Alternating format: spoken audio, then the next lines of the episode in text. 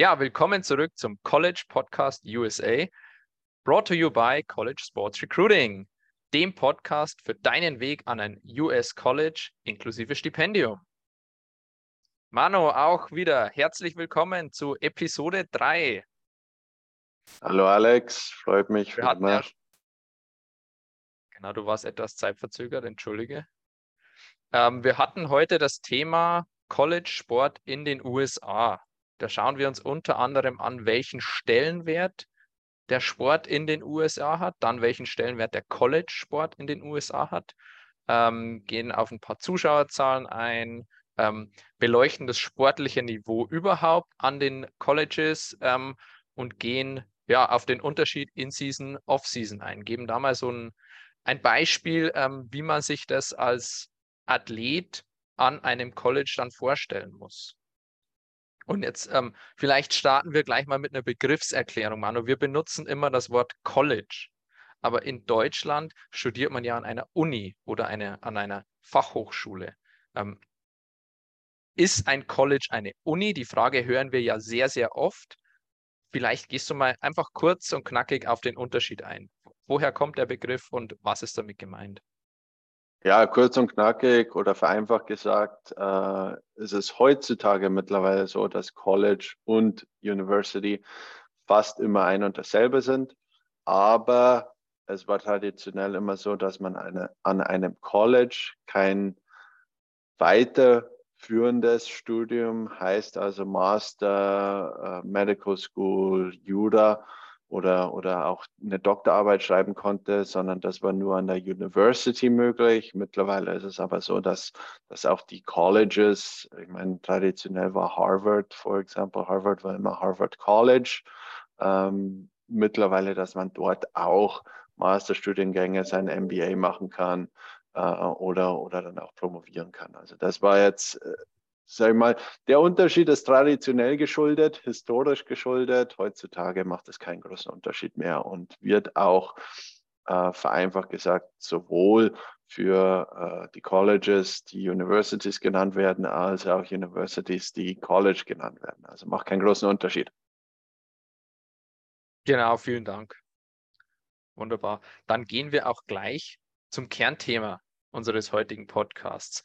Stellenwert des Sports in den USA. Also ich meine, man kriegt es ja hier in Deutschland eigentlich nur am Rande mit. Wenn mal Super Bowl ist, dann erfährt man wirklich, was das für eine Show ist, also was die Amis da abziehen, wie viel Geld da dahinter steckt, wie viele Zuschauer da sind. Ähm, aber im Daily Life kriegst du eigentlich von den USA nichts mit. Ich meine, wir in Deutschland haben natürlich unsere Sportarten, wir haben Fußball, da sind die Amis, naja, aktuell noch semi, sie werden immer besser, aber ähm, für eine Weltmeisterschaft reicht es noch nicht oder für einen Titel reicht es noch lange nicht. Aber ja, bei den olympischen Sportarten sieht man, dass die Amis sehr, sehr gut sind. Ähm, nimm uns mal mit von deiner Sicht aus. Du bist ja in Houston, du bist direkt vor Ort. Welchen Stellenwert hat der Sport? Und dann gehen wir weiter auf den Stellenwert des Sports auch am College.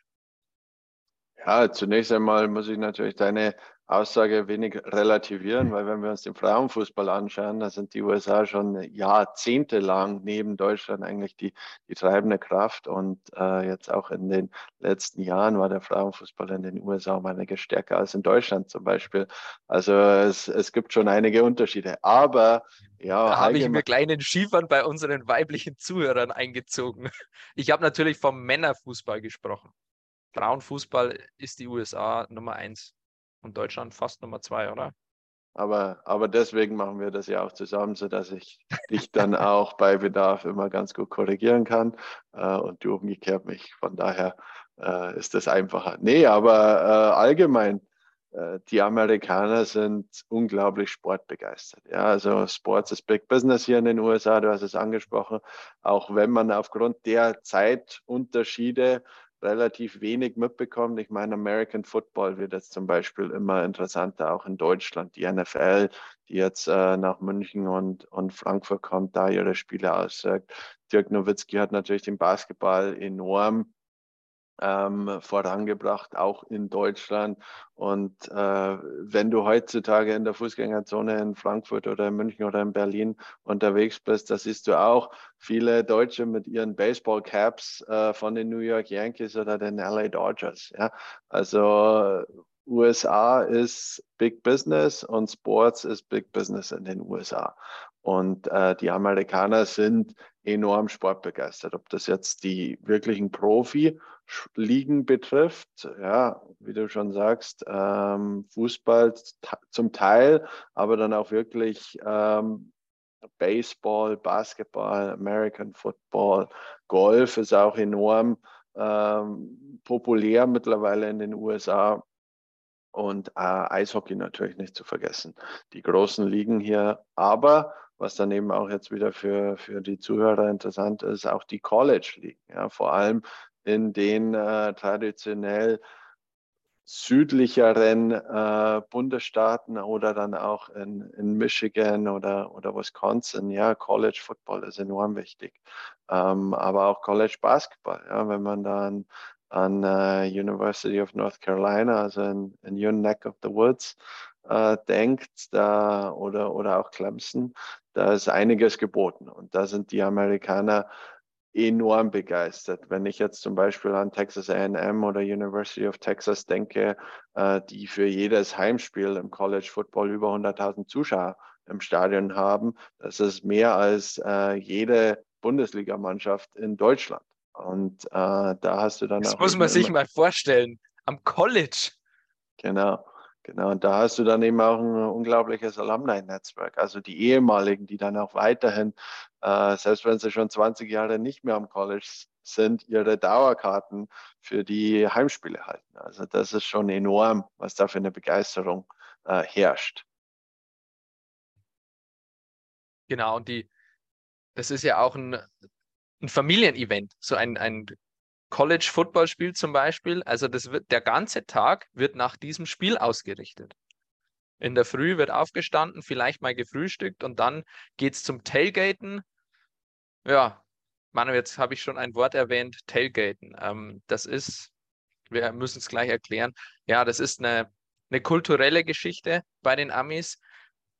Sie fahren hin zum Stadion lange bevor das Spiel losgeht ähm, schlagen dann da ihr, ihr Zelt auf oder den, den Camper oder was weiß ich, ähm, grillen, äh, machen halt Barbecue, ähm, essen, trinken, haben eine super Zeit. Ähm, und dann gehen die von da ins Stadion, wenn das Spiel losgeht. Also die haben davor ihre Karten, beziehungsweise wie du sagst, sie haben alle ihre Dauerkarten, die Tailgater. Ähm, schauen das Spiel, gehen raus und dann wird gefeiert. Ja, absolut. Und äh, wichtig, aber auch nicht nur im Profisport oder im, im Basketball oder im, im, Football. Auch wenn ich zurückdenke, als ich äh, Fußball gespielt habe in, äh, in Florida, die, die Eltern oder andere Familienangehörige, die sind auch schon Stunden vor dem Ampfiff gekommen, haben da ihr Zelt aufgebaut, bisschen gegrillt, Hotdogs gemacht und es ist einfach kulturell eine Gegebenheit, die, die man so aus, aus Deutschland oder Europa allgemein nicht kennt. Und äh, das, das macht dann auch schon Spaß. Mittlerweile bin ich äh, eher Tailgater als, als Sportler und äh, macht natürlich umso, umso mehr Spaß, ähm, wenn man dann auch die, die andere Seite davon kennenlernt. Genau, also ich muss auch sagen, ich habe es ähm, in Clemson damals. Also ich war ja direkt neben Clemson. Super tolle Uni, ähm, richtig gutes Footballteam, gewinnen regelmäßig den ähm, National Title. Also die sind richtig gut. Wir waren da mal beim Tailgaten und das war schon echt ein Erlebnis. Und du darfst ja in den USA eigentlich öffentlich kein Bier trinken, aber beim Tailgaten interessiert es niemanden, weil es ja alles rund um das Stadion ist. Und ja, da geht dann schon auch gut was. War natürlich bei uns in der Offseason, also wir hatten da keine Spiele. Aber okay, jetzt haben wir mal grundsätzlich umrissen, welchen Stellenwert der Sport hat. Also vielleicht auch noch mit, mit Zahlen ausgedrückt. Manu, die Zuschauerzahlen haben wir schon erwähnt. Ähm, da ist ja auch richtig, da sind Gehälter dahinter. Also was da eine Footballmannschaft, was die an, an Personal benötigt, unabhängig jetzt von den, von den eigentlichen Athleten, was da im Hintergrund alles abläuft, das ist ja auch Wahnsinn. Und wohlgemerkt bei einem College. Ja, also die äh, Gegebenheiten sind absolut professionell. Und äh, es, es ist Big Business. Ich, ich gehe zurück zur University of Texas zum Beispiel, das Longhorn Network. Also die Uni, das, die Footballmannschaft der Universität hat einen eigenen TV-Kanal, ja, der mhm. rund um die Uhr Spiele, Interviews, Trainings äh, broadcastet. Und da sieht man einfach auch, was, was da für eine Maschinerie an, an Geld dahinter steckt. Merchandise, äh, Trikots, äh, die, die verkauft werden. Und das sind ja alles zusätzliche Einnahmen zum einen für die verschiedenen Conferences, in denen die Universitäten spielen, aber dann auch für die Universitäten selbst, die dadurch äh, zusätzlich zur Tuition äh, Geld einnehmen, was natürlich auch ein guter Grund ist, warum dann auch Sportstipendien vergeben werden können. Denn die Uni ist dann über den athletischen Bereich nicht nur von der Tuition, also von den Studiengebühren abhängig, sondern kann auch nebenbei noch Geld über ja, Sponsoring, Marketing oder die, die Conferences und, und die eigentliche Wettkämpfe und Preisgelder verdienen. Aber ja, es ist ein enormer Apparat, der hinter jeder Mannschaft hängt. Das, das Athletic Department ist ja an jeder Uni, dass man sich so vorstellen kann wie jetzt äh, eine sportliche Leitung bei einer Profimannschaft im, im deutschen Handball oder im, im Fußball zum Beispiel äh, mit verschiedenen Mitarbeitern, Marketing Department, äh, Legal Department, also wirklich alles, was irgendwie abgedeckt wird. Und äh, ja, wir hatten es in der, äh, ich glaube, in der, in der zweiten Episode schon erwähnt, die äh, Physiotherapeuten, die einen zur Verfügung stehen, Psy Sportpsychologen, das, das ist alles offen, äh, Chiropractiker, die zur Uni kommen. Also es ist enorm professionell, ein wirklicher Apparat, um dann natürlich auch den äh, Sportlern eine bestmögliche äh, Environment zu schaffen, in der sie dann auch bestmöglich performen können. Genau, also absolut. Man muss natürlich dazu sagen, das ist nicht in jeder Uni so in dieser Dimension gegeben, aber in den D1-Unis ist das definitiv der Fall. Also hier liegt der Fokus einfach auf dem Sport, weil es prestigeträchtig ist ohne Ende. Und da hat man als Athlet wirklich die besten Facilities. Ähm, Manu, du hast es jetzt gerade erwähnt. Die Unis, die Colleges nehmen sehr, sehr viel Geld ein, unabhängig von der Tuition, über dieses Merchandise, über den Sport. Aber die Unis sind Non-Profit. Das bedeutet, die Unis dürfen ja keinen Gewinn erwirtschaften.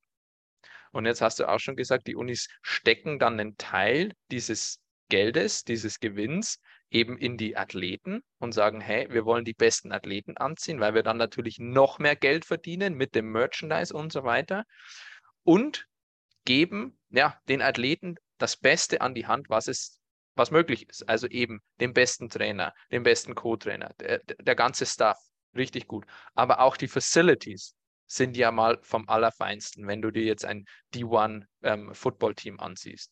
Also da kann der ein oder andere, äh, ich sag mal, nicht nur der ein oder andere Profiverein in Europa, sondern die meisten, die haben da das Nachsehen.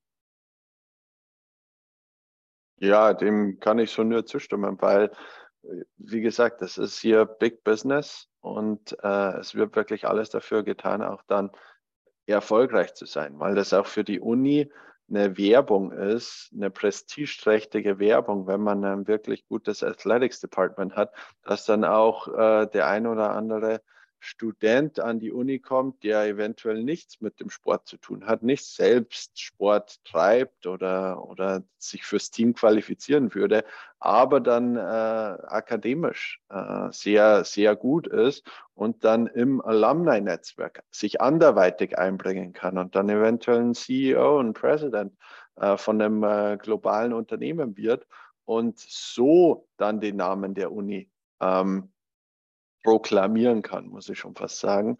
Und dann auch als Ansprechpartner für andere äh, Studenten, die an der Uni sind, in Frage kommt und vermutlich eben auch als potenzieller Arbeitgeber.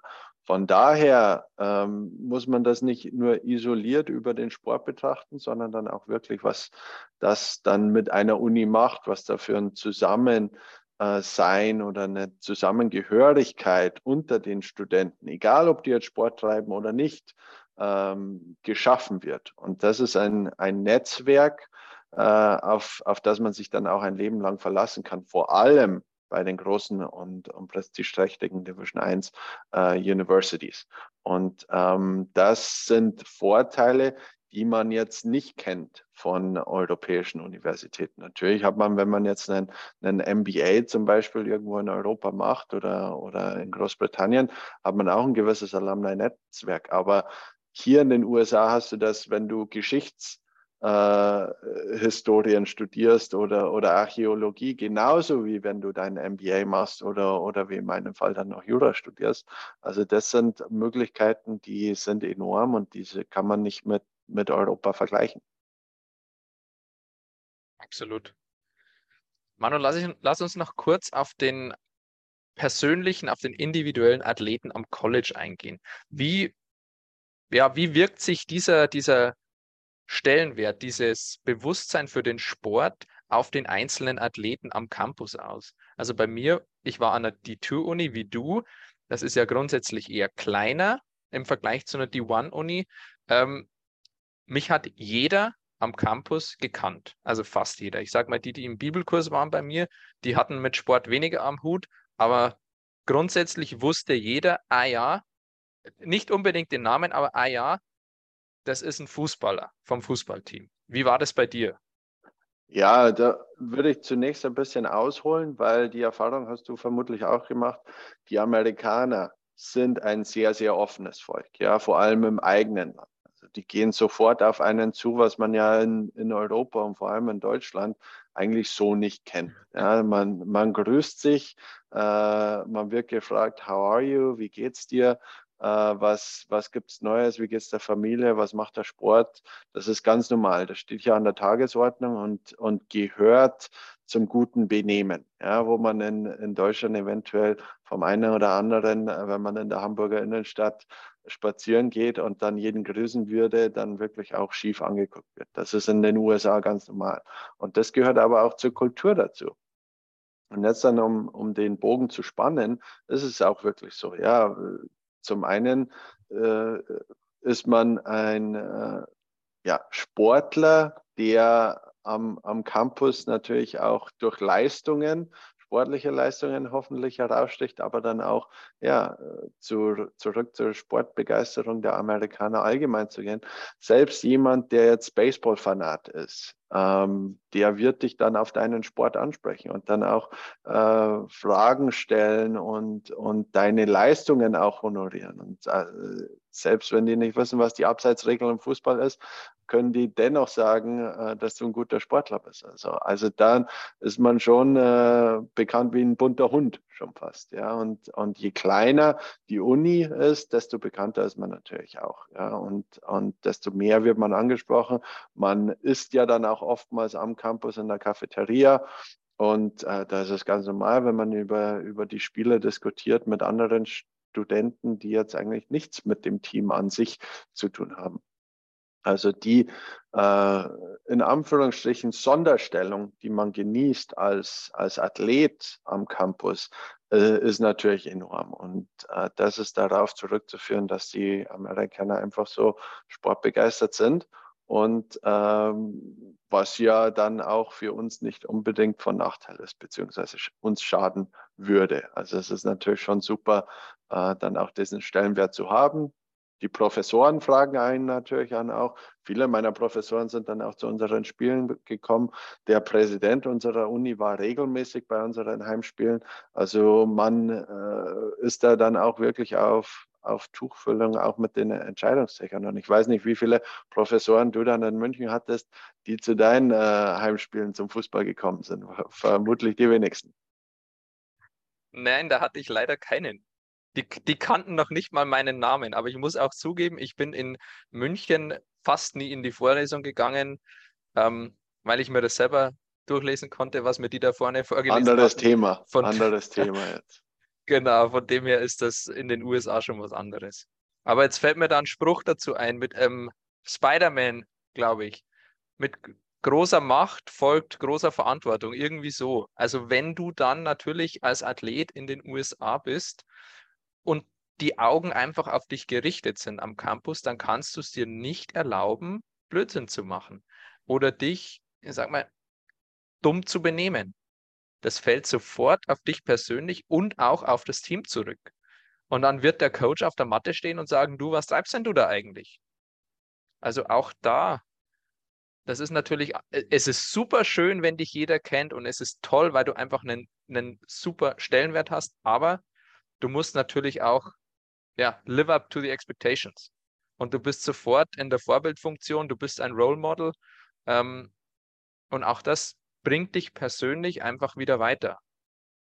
Ja, kurzes Kommentar vielleicht auch noch dazu. Also es ist jetzt nicht so, äh, wie, wie es dann oftmals in, in Deutschland war, als ich noch äh, Fußball gespielt hatte und, und wir eine gute Zeit hatten als Profis, dass dann am Montagmorgen eine E-Mail beim Trainer äh, angekommen ist oder, oder beim Präsidenten und gesagt habe, ja, die, die Spieler waren die fünf Spieler waren wieder äh, im, im, Club unterwegs. Also so ist es nicht. Wir haben schon auch eine, eine super Zeit, vor allem Team intern.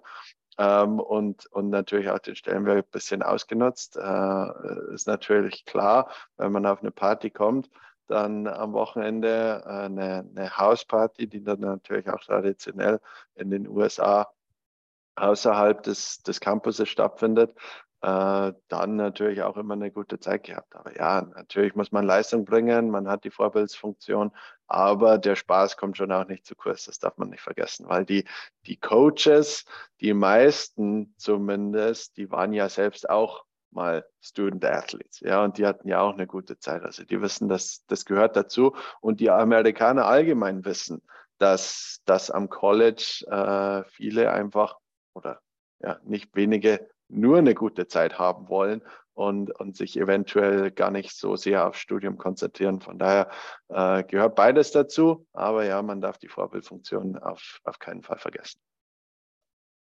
Genau. Manu, ich würde sagen, weil die Zeit schon wieder vorgeschritten ist, wir brechen ab mit dem ersten Teil und Nächste Woche sehen wir uns zum zweiten Teil. Wir bleiben beim College-Sport in den USA, haben, gehen dann da auf das sportliche Niveau ein an den, äh, an den Colleges, ähm, schauen uns mal eine, eine In-Season und eine Off-Season an.